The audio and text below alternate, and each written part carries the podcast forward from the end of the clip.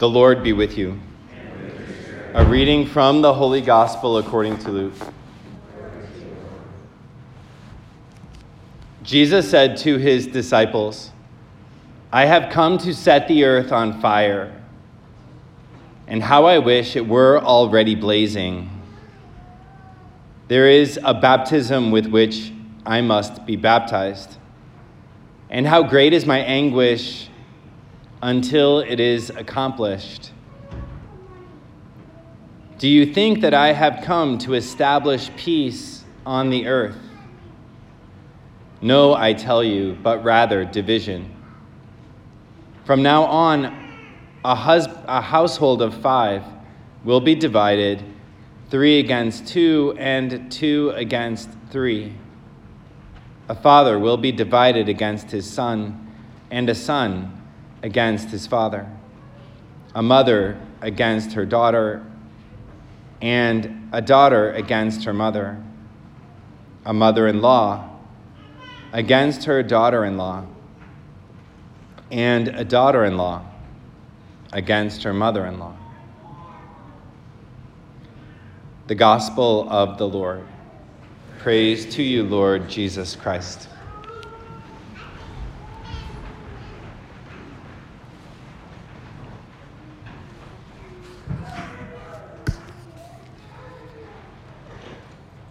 Brothers and sisters, it's always a joy to be with you on Sunday mornings. And today, our Lord says, I've come to set the earth on fire. And how I wish it were already burning, already blazing. Set the earth on fire. And fire has different connotations, right? Like sometimes when we think of setting the earth on fire, we might think of like destruction that takes place but we could also like remember the disciples on the road to Emmaus, and, and they're going to Emmaus, and our Lord appears to them and he proclaims the gospel to them. And he explains to them everything that's happened. And after he leaves, they say, Weren't our hearts burning as he opened the scriptures to us? Right? Weren't our hearts burning? And, and so that fire also has that connotation of the indwelling of the Holy Spirit and, and the way that our hearts can burn with love for another person. And that our hearts burn with love when we experience the love of another. And that's really what our Lord desires to do. And it's why He comes into the world. He comes into the world so that we might have life and have it more abundantly. However, the Gospels make clear that like when he came into the world, not everybody received him, and sometimes his own people didn't receive him. And sometimes within a certain family, some people received him and some people didn't receive him.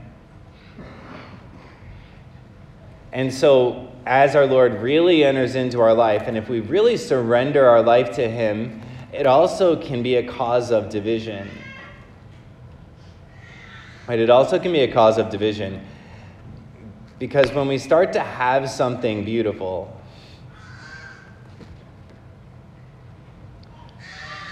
it shines a light on what is not beautiful. It's like when I was studying marriage and family theology in Rome, and I was learning about the beauty of marriage and family life, and it just shined a light on like all the ways that my own family I grew up in fell short of that. Or I think about, you know, when I decided to change my relationship with alcohol and I, and I quit drinking, and uh, and, and I would go over to a friend's house and, and they would say, Hey, do you want to drink? And I would say, No, I quit drinking. And then they'd be like, Well, why did you do that? You don't really drink a lot. Like, like you, you don't really have to give that up. And, and, and they're not really trying to tempt me. I think probably they were just thinking, Well, maybe I need to quit too. I don't want to quit. I don't want to quit, so you shouldn't quit. And, and so, so when there's something new that happens, right, it like like sometimes that response can be a response of division. And, and when our Lord comes into the world, he comes to proclaim something totally new. And, and he talks about that often. You can't put new wine into old wineskins. And sometimes people don't want the new wine because they think the old wine was good. And the different thing that he came to proclaim is that, that he wants our hearts to be on fire with love for him. And that love for him begins by receiving his love for us and turning away from sin and self reliance and learning to rely on him alone. Learning to rely on him alone. And that's the prayer that we pray and the collect prayer, the prayer, the opening prayer for the Mass is, is really beautiful, and there's this subtle thing in it that's so important for us to allow to sink into our hearts because it speaks something different than sometimes the ways that maybe we've been raised or thought about the faith. It says, Lord, you have prepared for those who love you good things which no eye can see. Fill our hearts, we pray, with the warmth of your love. So, the first thing that we asked our Lord was to fill our hearts with the warmth of his love. So that, loving you in all things and above all things, we may attain your promises. So, fill us with the warmth of your love so that we might love you in all things and above all things. And that order of love is there that first we ask our Lord to fill us with his love so that we can go and love others. It doesn't say, like, Lord, we promise to love you in all things and above all things so that you will fill us with the warmth of your love. Right? It doesn't say that, but sometimes that's the way we think. Like, I have to love more so that God loves me, or I have to do more so that God will love me. I had a friend in grad school, he used to say, I got to go clean my room so Jesus will love me. And, uh, you know, which is kind of a joke, but sometimes we think that way. But our Lord's love comes first, right? Our Lord's love comes first. And to, to be available to that means, like to be available to that, what do we have to do?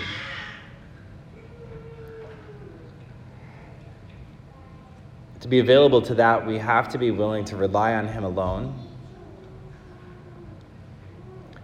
and to stop relying on ourselves or to stop relying on sin.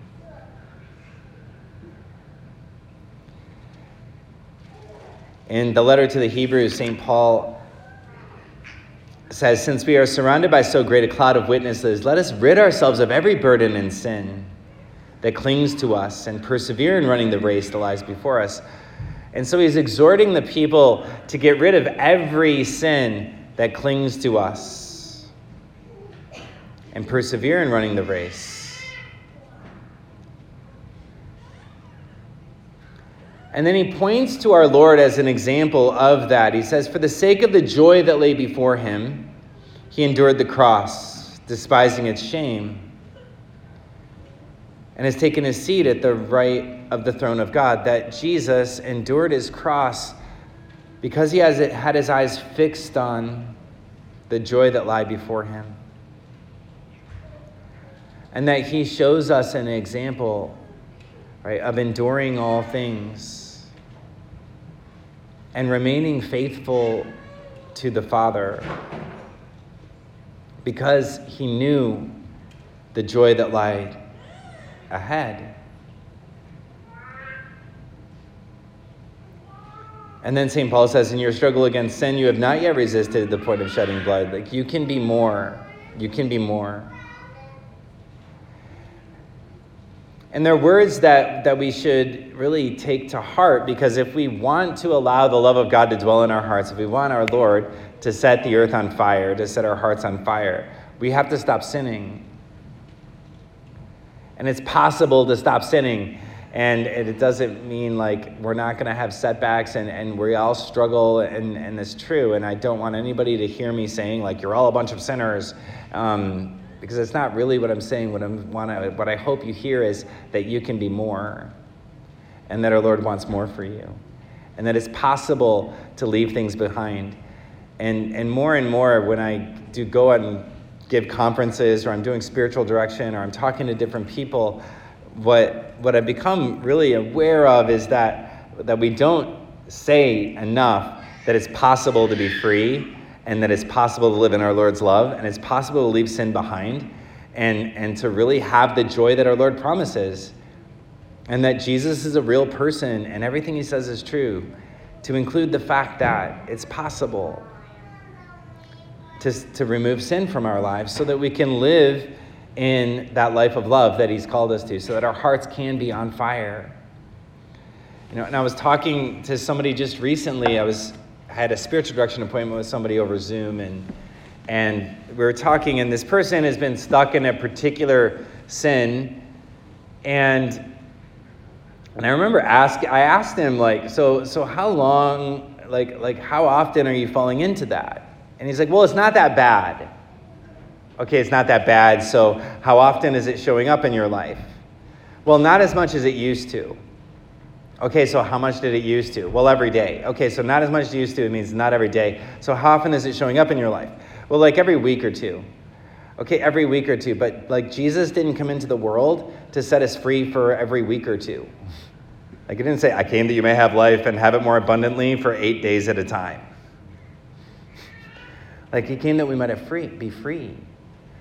And, and what I realized is, oh, he doesn't even believe that it's possible to be free from that. And so, so we spent some more time on that and, and, and, and kind of drilling into, like, we have to know that life can be better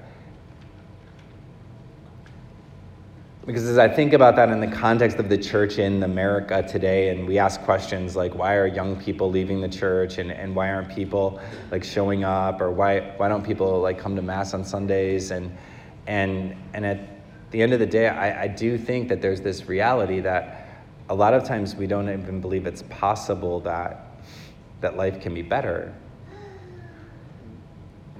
And that has to be the gospel we proclaim over and over and over again that life can be better and that we can be more. And like, you can be amazing. You know, you can be amazing. And I say that to people all the time. I'm like, our parish could be amazing if we let our Lord do what he wants to do. You know, it can be amazing. And none of us in our lives have to be stuck in the blah, good enough. Life can be amazing.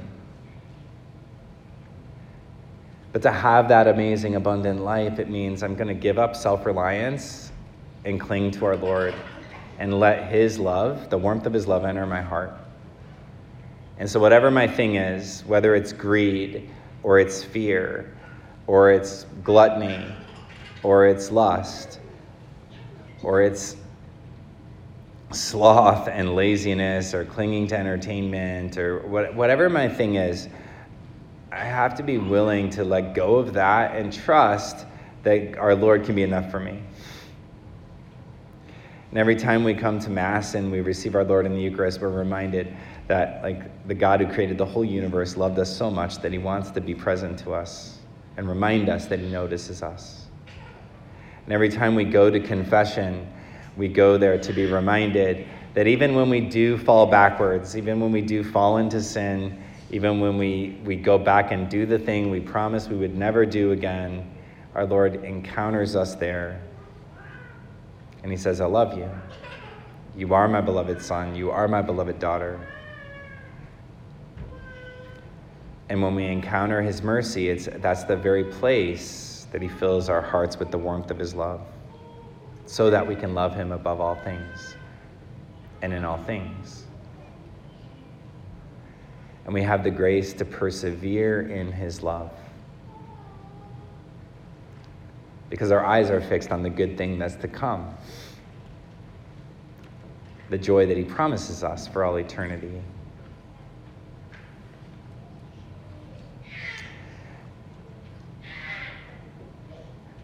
And so today we pray that our hearts truly are open to, to the new thing the great thing, the amazing thing that our Lord desires to do in our lives. And that we have the grace to leave sin behind. that we may truly experience the transformation He desires for us, the new wine that He desires to give us, and that we might be witnesses and lights that shine in the darkness of our world.